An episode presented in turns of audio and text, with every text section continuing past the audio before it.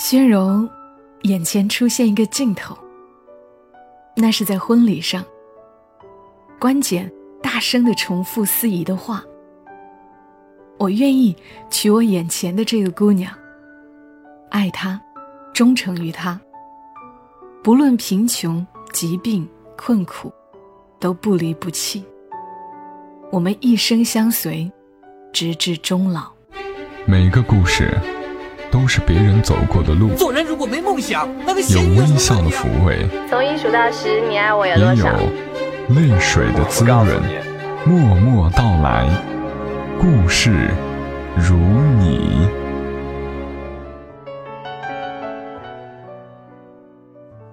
嘿，我亲爱的朋友们，你还好吗？这里是默默到来，我是小莫，你是谁呢？在哪儿收听我的节目呢？我们每个人可能都有思考过婚姻，到底婚姻的本质是什么呢？今晚想和你分享一个故事，还挺温暖的一个故事。人生艰难，要是有个可靠的人一起走，那就要好很多了。一起来听作者向暖所写下的。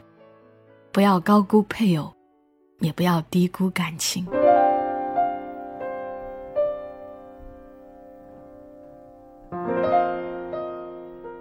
故事的女主人公，她叫做薛柔。薛柔的手抖了一天。快下班的时候，她想打完手头的文件，可是手抖的打不成字儿，她只能作罢。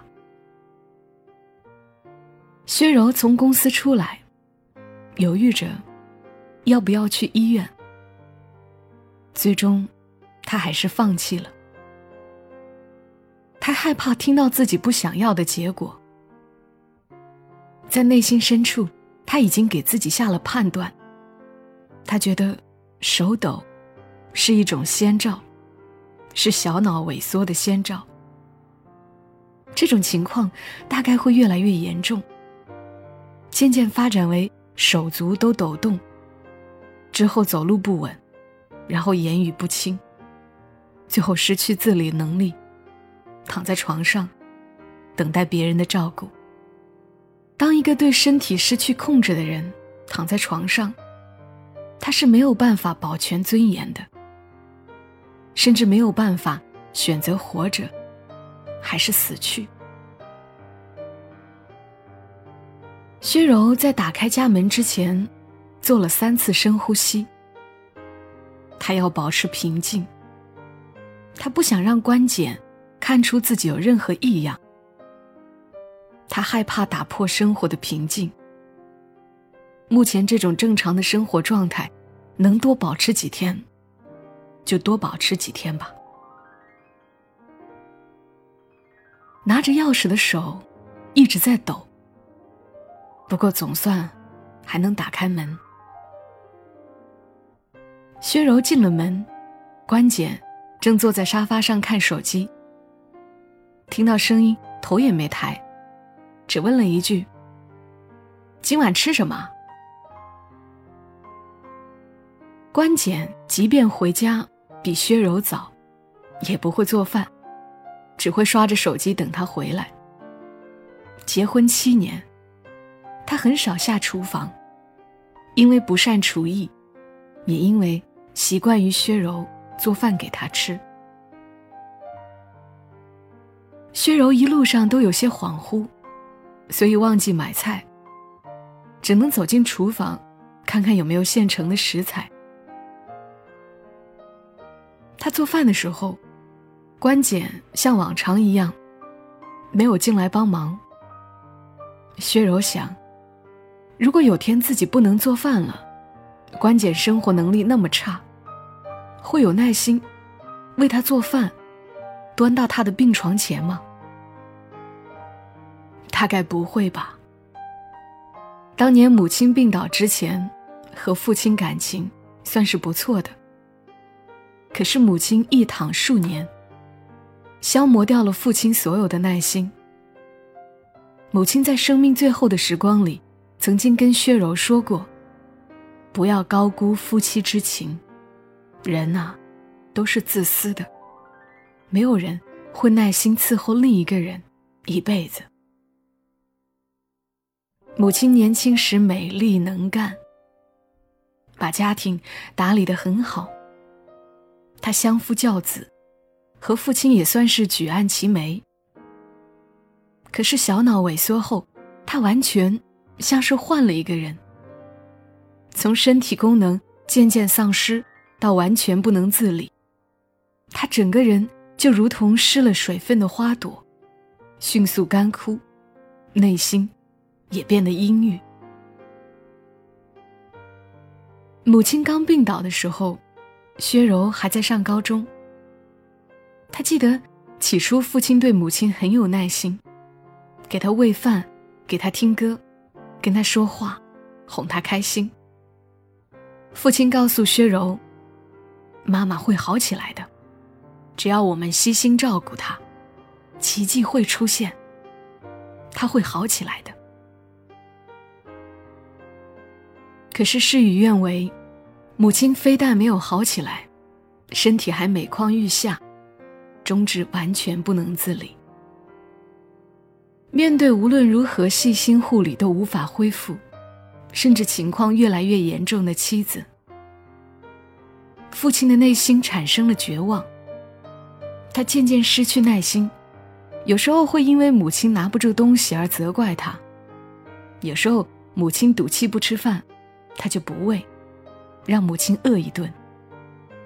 有时候母亲不满保姆的照顾，父亲会凶他，会说他是全家的拖累。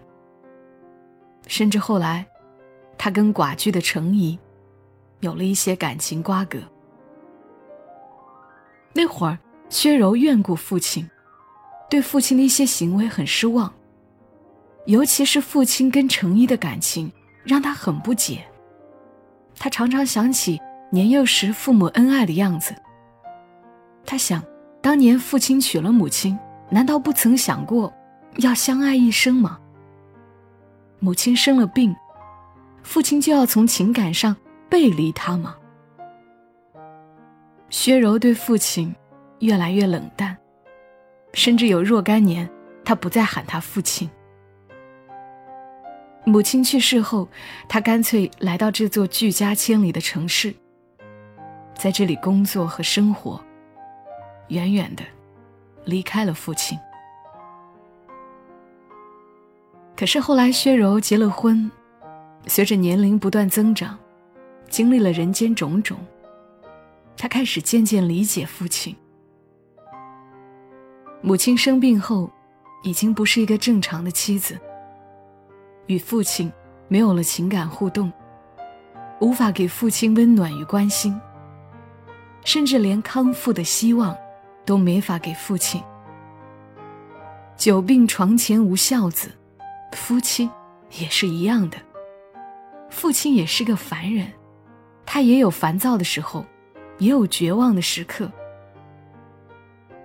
寻常夫妻尚且会有矛盾局语，又怎么能要求他在久病的妻子面前永远保持耐心呢？父亲。也有孤单无助的时候，也有正常的感情需求。在他绝望痛苦的时刻，他也希望有个人来安慰。所以后来他跟程怡有了来往，他当时内心一定也是百般纠结吧，既背负着自我谴责的重担，又躲闪着别人的目光，害怕伤害正在求学的薛柔。薛柔记得，那会儿，父亲跟程怡只是悄悄来往，小心翼翼，生怕被他知道。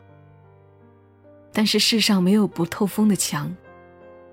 作为朝夕相处的一家人，他又怎么会不知道？薛柔后来还是知道了这件事。他当着母亲的面指责父亲，母亲躺在床上。无声的流泪，父亲在他的责难声中深埋了头。直到若干年后，薛柔才明白，趋利避害是人的本能，谁也不能只付出而不想得到，只顾及了别人而忽略了自己。即便是曾经恩爱的夫妻，母亲在病床上躺了那么多年，父亲虽然没有十足的耐心，但是也没有真的不去照顾她。直至母亲去世，他不离不弃，维护了家庭的完整。这应该也算不易了。薛柔后来渐渐原谅父亲，虽然不经常回家乡去看望父亲，但是偶尔也会打电话回去问候。父亲跟程怡在一起生活，他没有祝福，但也没有反对。虽然这些年薛柔渐渐释怀了很多事情，但是他心里一直埋藏着一颗定时炸弹。他觉得这颗炸弹随时都有可能引爆，把他的坚强，把他苦苦经营着的生活，炸得灰飞烟灭。母亲病重的样子，是埋在他内心深处的恐惧。他知道小脑萎缩是一种遗传性疾病。他有百分之五十被遗传的可能。如果有一天，他像母亲那样躺在床上，情况会如何？父母多年的夫妻尚且有一些不堪，他和关姐呢？七年的婚姻，能换来病榻前几日的温柔？薛柔忍着手抖。做了一顿饭，只有一菜一汤，有些简单。关简倒没有抱怨什么，只说了一句：“汤有点咸了。”薛柔和关简结婚七年，婚姻正进入疲惫期。两个人在一起，新鲜感与激情早已褪去，没有了取悦对方的动力。可说的话，似乎也越来越少。很多时候，两个人面对面坐着吃一顿饭，中间一句话都没有。今晚，薛柔想起自己当年是很爱过关简的。那时，他一个人来到异乡，在陌生的城市里遇到他。关简高大健壮，聪明温暖。他像耀眼的阳光，把他的世界照亮。他热烈的追求融化了他的孤寂。他们的爱赶走了薛柔内心深处的恐惧，让他对未来充满希望。当他决定嫁给关简的时候，内心纠结过，纠结着要不要把小脑萎缩的家族史告诉关简。犹豫再三，他还是选择了隐瞒。是的，他当时内心是自私的，他害怕说了实话会失去这段感情，他害怕他们的爱情经不住现实的考验。另外，他的心里也存着一丝侥幸。他又不是一定会遗传这种病，也许他会一直健康，直至终老呢。那么现在。他又何必说这件事来扰乱自己的心，也扰乱关简的心呢？他后来偶尔会想，如果他当初说了这件事，关简还会不会跟他结婚？他发现自己拿不准。关简有多爱他，他不知道。他只知道，关简也是一个凡人。他们的婚姻也是一段平凡的婚姻。当这段感情褪去轰轰烈烈、缠缠绵绵的外壳，生活便日显平淡，甚至露出疲态。婚姻都会有疲惫期吧？可偏偏在这个时候，薛柔出现了小脑萎缩的征兆，这比他预计中来得早。他不知道。疲惫期的婚姻遭遇疾病，能够维持多久？关简低头吃饭，并没有注意到薛柔有什么异样。薛柔几乎没有夹菜，他怕关简看到他手抖。是的，现在的生活是有些平淡无趣，可是比起疾病带来的不堪，这份平淡也让人无比留念。能瞒一天，是一天吧。让这种生活持续的再久一点儿。关简，要是有一天我病了，你会怎么样？吃着饭，薛柔还是忍不住试探了一句：“病了？你病了吗？”关简头也没抬，问了一句：“我是说，如果。”如果要是我病了，比如说瘫痪了，你会怎么样？薛柔问：“你瘫痪？开什么玩笑？不可能的事情，干嘛要做假设？”关简跟薛柔不一样，他不喜欢想象和假设。如果我真的瘫痪了呢？薛柔却一定要刨根问底。关简这一次抬起了头，看了他一眼：“你瘫痪了？嗯，那肯定要住院治疗呀，之后再回家调养。到时候肯定要雇保姆，我还要上班，一个人没有那么多精力照顾你。看吧，他是现实的。如果我处处都需要你的照顾，你会保证？”不对我发脾气吗？你会一直有耐心吗？薛柔又问：“这我保证不了，谁都没办法保证自己永远不发脾气啊。”关简说：“是呀，谁都没办法保证自己不发脾气。”薛柔知道这是事实，他也看到过这样的事实，可是心里依然有些失望。关简继续吃东西，边说：“你今天是怎么了？做这些无聊的假设干什么？”“没什么，我就是随便说说。”薛柔说。关简自始至终没有注意到薛柔的手有些异常。早上，薛柔的手还在抖，抖得比昨天还要厉害。他虽然在努力控制。可是终于控制不住。刷牙的时候，手抖得拿不稳杯子。当啷一声，刷牙杯掉在地上，打碎了。那是一只瓷杯子，跟关简的是一对儿，拼在一起，有一颗爱心。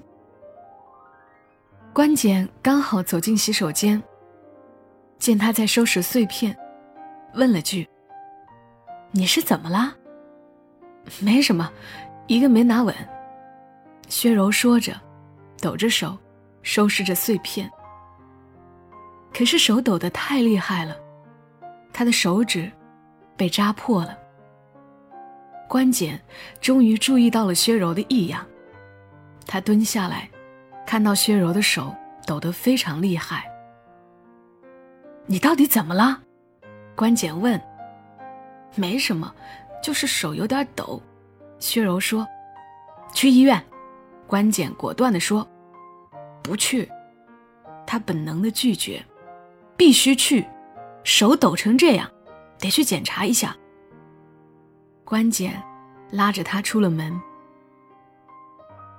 在车上，薛柔一直沉默，内心里充满了恐惧。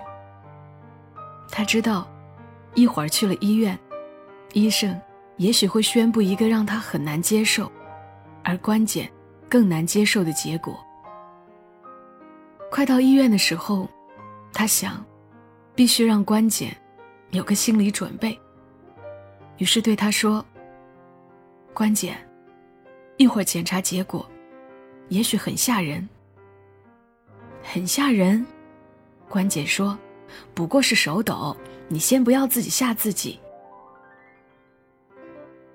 薛柔鼓起勇气说：“关姐，其实有件事，我一直瞒着你。我有小脑萎缩家族史。我母亲在床上躺了八年。”关姐没有说话。薛柔说：“我知道，你可能会惊讶，会生气，因为我没有在结婚前把这件事告诉你。那时候我没有勇气说，我怕我们会因此分手。我心里存着侥幸，我觉得，也许我不会被遗传呢。可是没想到，这么快，我就有了小脑萎缩的迹象。”关姐把车停在医院的地下停车场，熄了火。他比薛柔想象的要平静得多。他说：“这件事，我早就知道了。你知道？对啊，我们结婚前回你老家的时候，你父亲告诉我的。”薛柔有些震惊。他想起婚前，他带着关简一起回老家。当时父亲提出要跟关简单独说几句话。他想，做父亲的，不过是要交代几句，让未来的女婿照顾好自己的女儿，所以也就没有阻拦。他没想到，父亲居然是说了这件事。他不明白父亲为什么要这样做。关简说：“你父亲说，你母亲得过小脑萎缩，行动不能自理的时间有八年之久。他说，你之所以不告诉我你母亲的病，是因为你爱我，怕失去我。但是他觉得应该把这件事告诉我，让我冷静的做一个选择。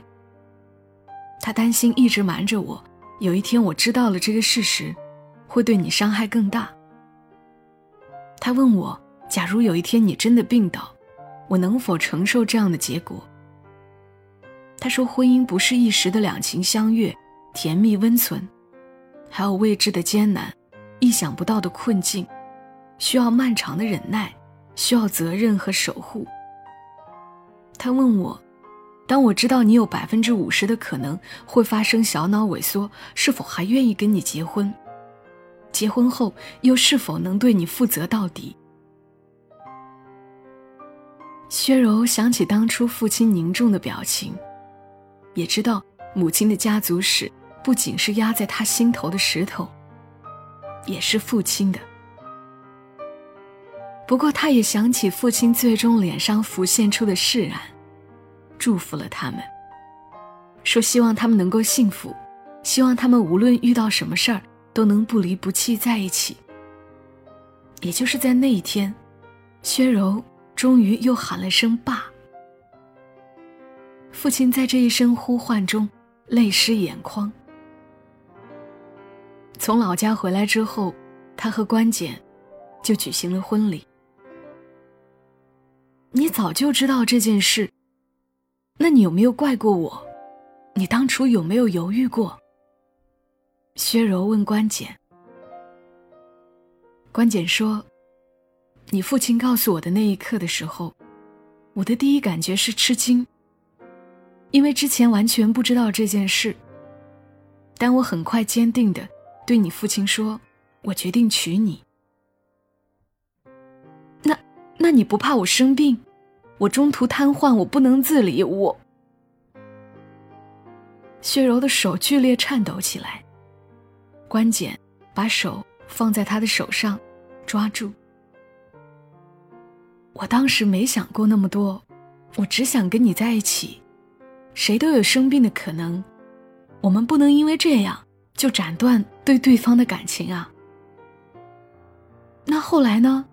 这么多年，我们吵过那么多次架，难听的话也说过很多，为什么无论多么生气？你都没有拆穿过我。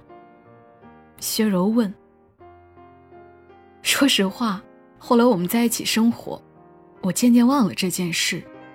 薛柔，原谅我是个粗心的人。我没有想到这些年这件事一直让你有心理负担，一直让你心里不踏实。关简能够感觉到薛柔的手还在抖动，他用力握住，说：“薛柔，昨天你问，如果你病倒了，我会不会一直有耐心，能不能保证一直不发脾气？说实话，我没法保证。”因为我不知道自己能不能做到永远不发脾气。还有，我生活能力没有你强，不太会做饭，所以我也不能保证我的照顾会让你时时称心。但是薛柔，假如你病倒了，我会尽我最大能力照顾你，因为你是我的妻子。薛柔，眼前出现一个镜头。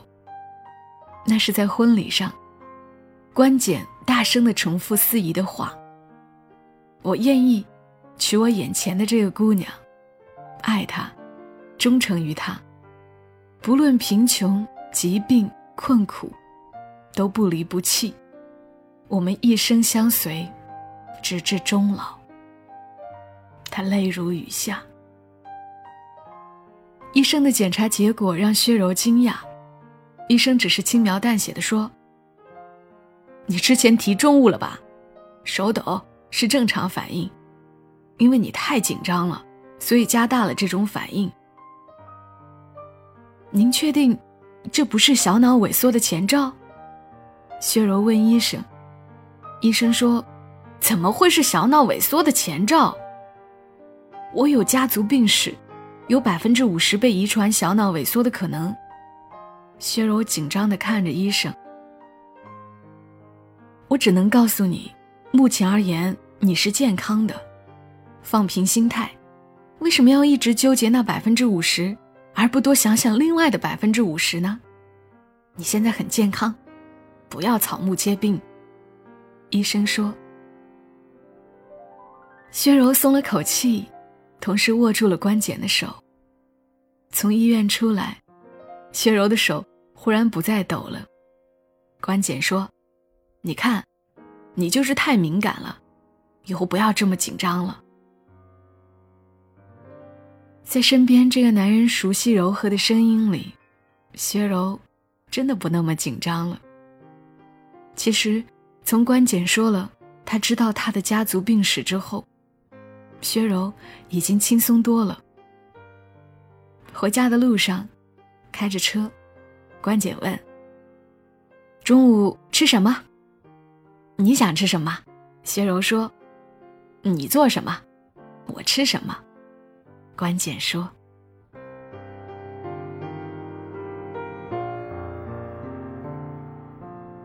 又是一个很长的故事，谢谢作者向暖的授权。这篇文章发布在了他的公众号‘暖时光’。”也谢谢你来听关于节目的更多信息，欢迎你来关注我的公众号“默默到来 ”，ID 是“默默到来”的全拼幺二七幺二七。录这么长的故事有点辛苦，所以今晚就陪伴你们到这儿吧。祝你一夜好眠，小莫在长沙，跟你说晚安。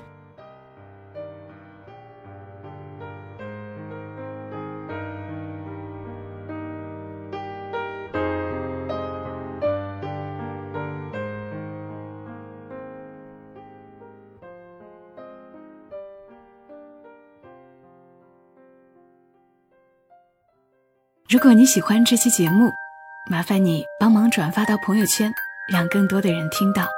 小莫在这儿，谢谢你。